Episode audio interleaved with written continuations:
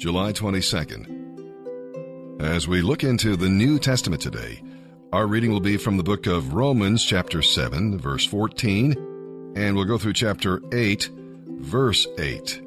We'll see that if the law cannot change us or control us, what good is it? Its purpose is to reveal sin, and it does this job very well, as we shall see. Paul learned that the law even aroused evil desires in him. If something as holy as God's law can arouse sinful desires, what wicked sinners we must really be. Law brings out the worst in us, but love brings out the best in us. The Holy Spirit within us helps us to do what God wants. And we'll read about life. You see, when God saved you, He gave you a new life, not a new law. As you yield to that life, you obey His law. So keep your mind centered on the things of the Lord and seek to please God in all things. Let the Spirit live His life in you. And with that, let's begin our reading today in the New Testament. July 22nd, Romans chapter 7, verse 14, through chapter 8, verse 8. The law is good, then. The trouble is not with the law, but with me, Paul, because I am sold into slavery, with sin as my master. I don't understand myself at all, for I really want to do what is right, but I don't do it. Instead, I do the very thing I hate. I know perfectly well that what I am doing is wrong, and my bad conscience shows that I agree that the law is good. But I can't help myself because it is sin inside me that makes me do these evil things. I know I am rotten through and through so far as my old sinful nature is concerned. No matter which way I turn, I can't make myself do right. I want to, but I can't. When I want to do good, I don't. And when I try not to do wrong, I do it anyway. But if I am doing what I don't want to do, I am not really the one doing it. The sin within me is doing it. It seems to be a fact of life that when I want to do what is right, I inevitably do what is wrong. I love God's law with all my heart, but there is another law at work within me that is at war with my mind. This law wins the fight and makes me a slave to the sin that is still within me. Oh, what a miserable person I am! Who will free me from this life that is dominated by sin? Thank God. The answer is in Jesus Christ our Lord. So you see how it is. In my mind, I really want to obey God's law, but because of my sinful nature, I am a slave to sin. So now there is no condemnation for those who belong to Christ Jesus. For the power of the life giving Spirit has freed you through Christ Jesus from the power of sin that leads to death. The law of Moses could not save us because of our sinful nature. But God put into effect a different plan to save us.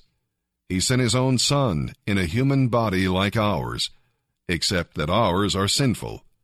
God destroyed sin's control over us by giving His Son as a sacrifice for our sins.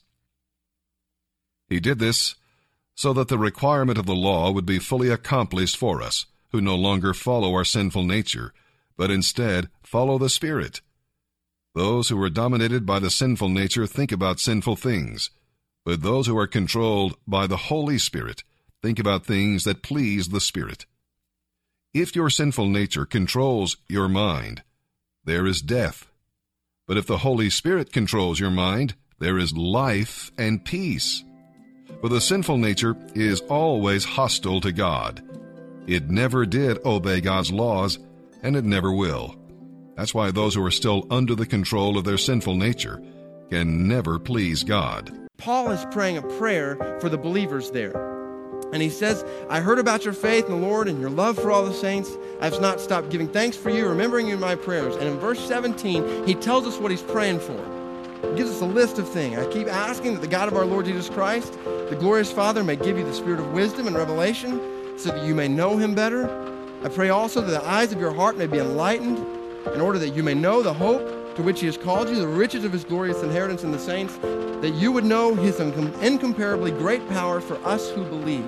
That power is like the working of his mighty strength, which he exerted in Christ when he raised him from the dead, seated him at his right hand in the heavenly realms, far above all rule and authority, power and dominion, and every title that can be given, not only in the present age, but also in the one to come. God placed all things under his feet, appointed him to be head over everything for the church, which is his body, the fullness of him who fills everything in every way. So, what we see is Paul showing us a few truths. First of all, Christ has all power. God has placed all things under his feet. I want you to think about that with me this morning. His authority, his dominion, his title over every other ruler in all of history. Not one current event that we see on CNN is un- not under the authority of Christ. The violence we're seeing going on in the West Bank right now as we pray for believers there, it's all under the feet of Christ. So we see that Christ has all power. But look at this next truth. The church has the fullness of Christ. And that word literally means to fill completely. So the church has all that Christ has. Fullness of Christ dwells in the church. Now you put those two truths together and look what you get. Christ has all power. The fullness of Christ is in the church. Don't miss this. That means that all the authority of Christ and all the universe belongs to who? It belongs to the church.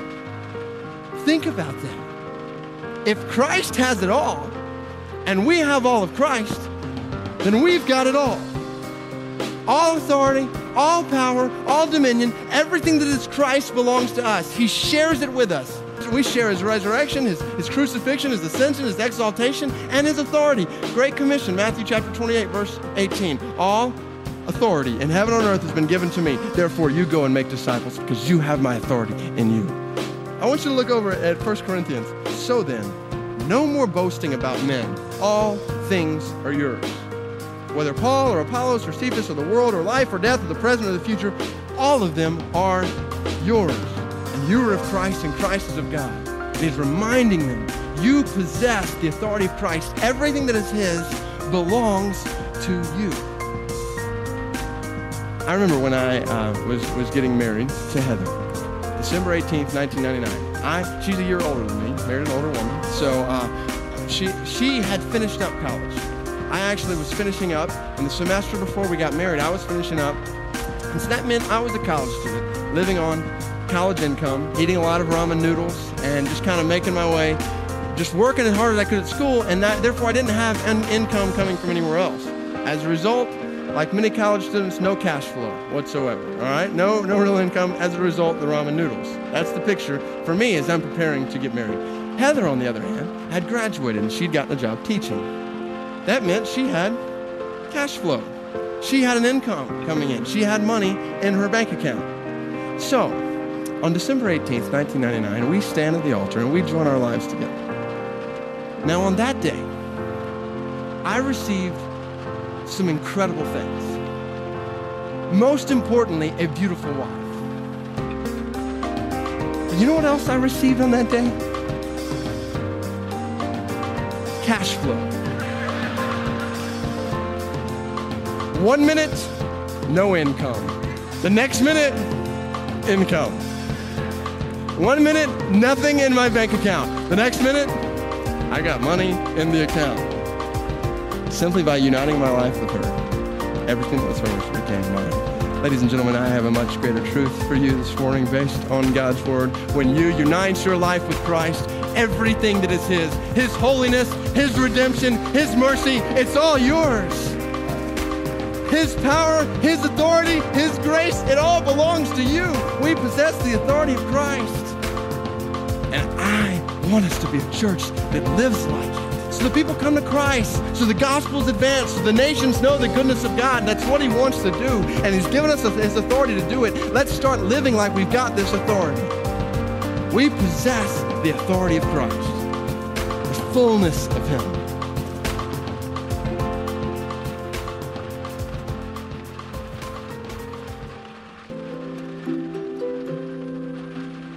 Today we're reading in Psalm 18, verses 1 through 15. We'll see that David sang this song after God delivered him from his enemies and established him as the king of Israel. But keep in mind that he often sang to God in the midst of his trials.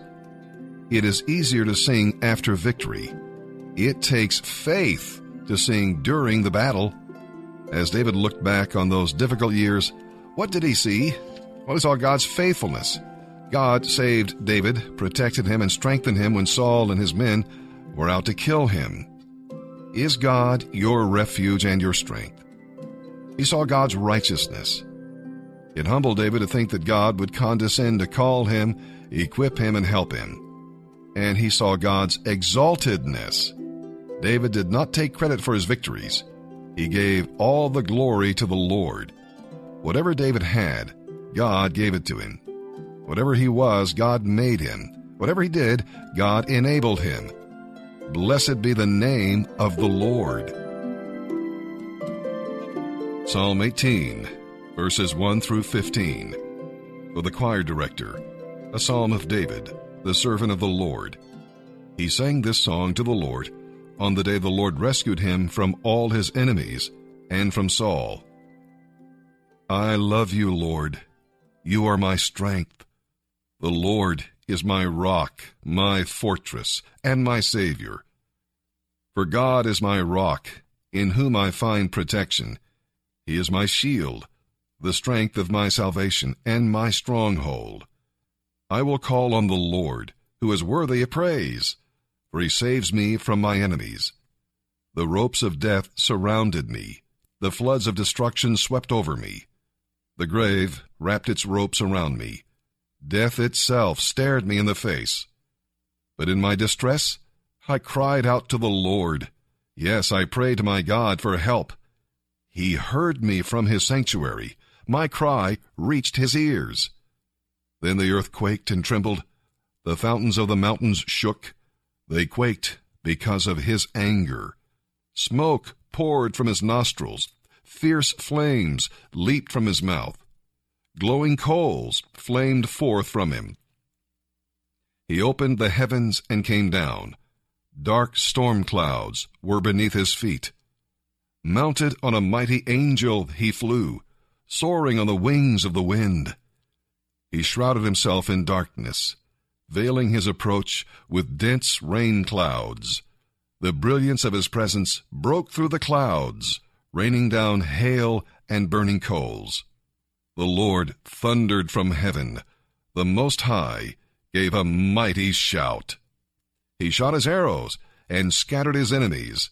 His lightning flashed, and they were greatly confused. Then at your command, O Lord, at the blast of your breath, the bottom of the sea could be seen, and the foundations of the earth were laid bare. Proverbs 19, verses 24 and 25. Some people are so lazy that they won't even lift a finger to feed themselves. If you punish a mocker, the simple minded will learn a lesson. If you reprove the wise, they will be all the wiser.